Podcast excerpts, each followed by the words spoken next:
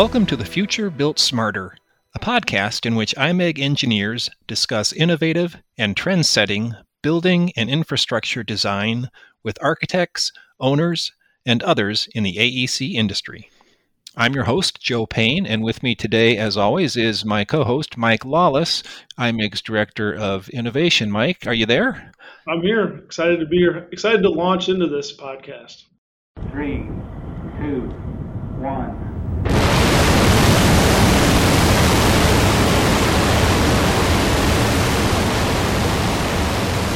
Indeed, today's podcast is going where no IMEG podcast has gone before the aerospace industry. IMEG's been involved in aerospace launch facilities for some time, designing mobile launch towers, ground support facilities, and most recently, a commercial crew access tower.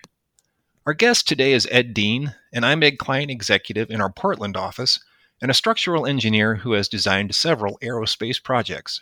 Ed, welcome to the podcast. Thanks, Joe and, and Mike. It's great to be here with you today.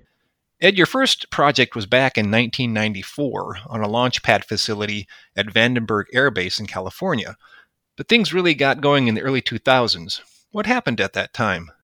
The government, uh, Air Force, and whatnot started to uh, commercialize their efforts, and that's when we got involved heavily in the in the, the design of these facilities, and it, it, it was timed well with with that effort and that initiative.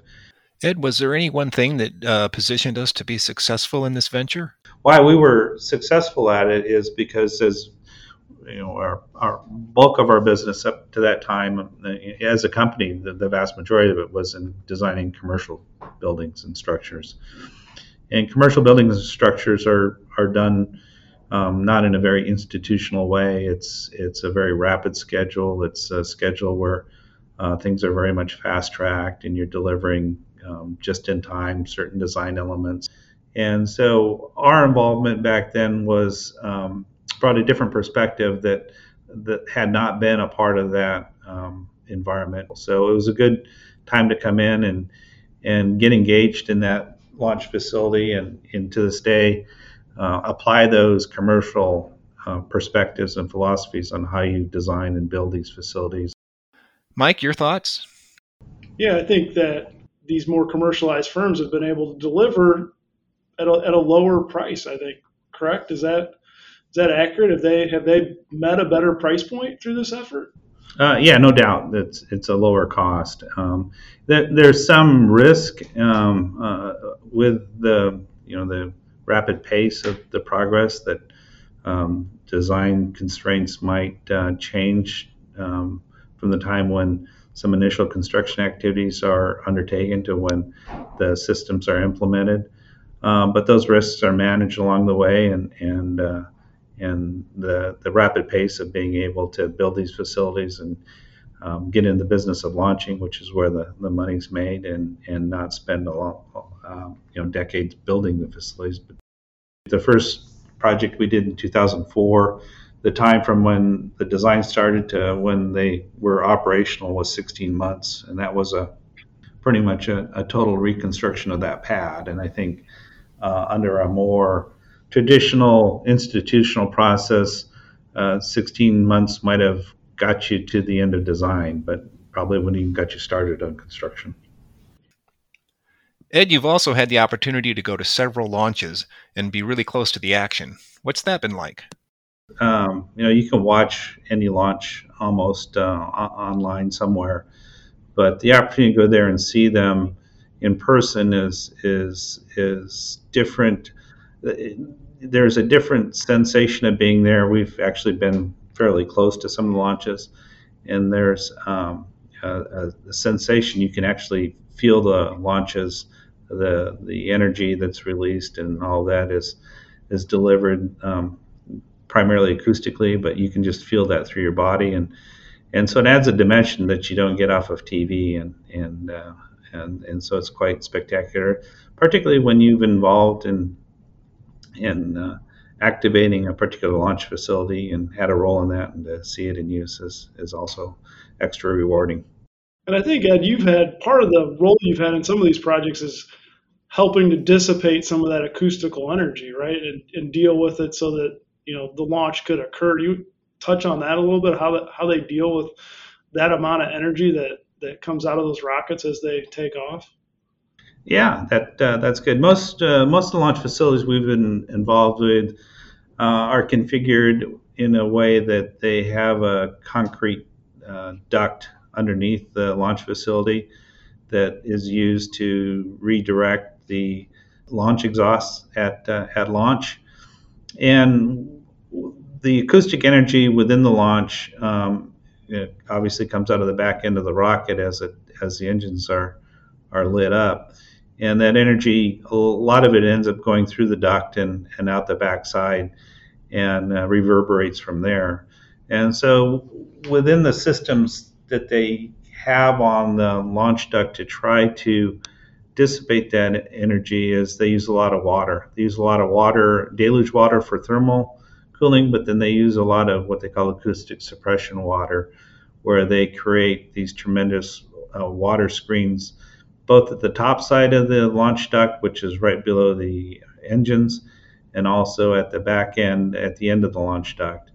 And the idea there is with those large water screens is they create a synthetic wall that will allow the launch gases to go through, um, but try to capture the acoustic energy within the launch duct and reduce the energy then that's delivered to the the, the vehicle and the payload. The, the, the noise reduction isn't to make the vehicle launch quieter per se, but it's to capture that energy so that it doesn't damage the uh, launch complex or the the flight hardware, which can be quite fragile. So those systems would engage in um, expelling, you know, a difference amount, but something on the order of 50,000 gallons of water in in 10 seconds to to execute that kind of water screen and and uh, do so quite effectively, you know, reducing the the energy, you know, 10 or 15 decibels at the vehicle level.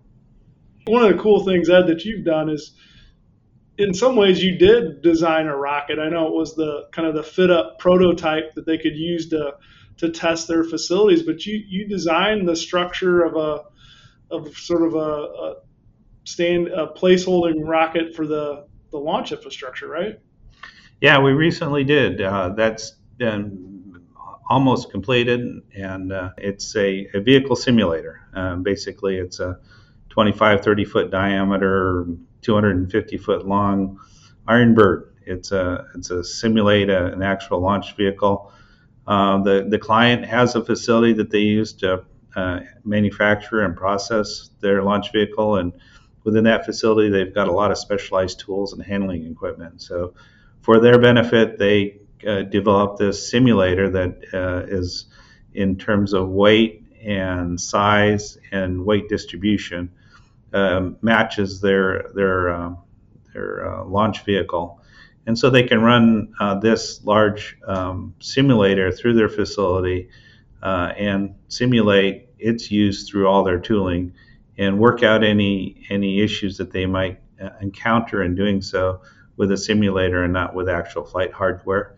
Uh, they'll also use a simulator to uh, test their uh, transportation capabilities to take their vehicle from their um, manufacturing facility where it's uh, built and assembled uh, out to their launch facility and, and, and then actually take the simulator out to their launch pad and go through the motions there to validate that all of that's going to fit well and that all their equipment and all their processes and procedures are are well established for handling actual flight hardware when that comes through later. So they'd rather drop the, the prototype than the actual. It's kind of the what it comes down to. Is that is that sort of the goal? Or not that they're going to drop it, but they want to work out the kinks before they're dealing with the, the really expensive stuff.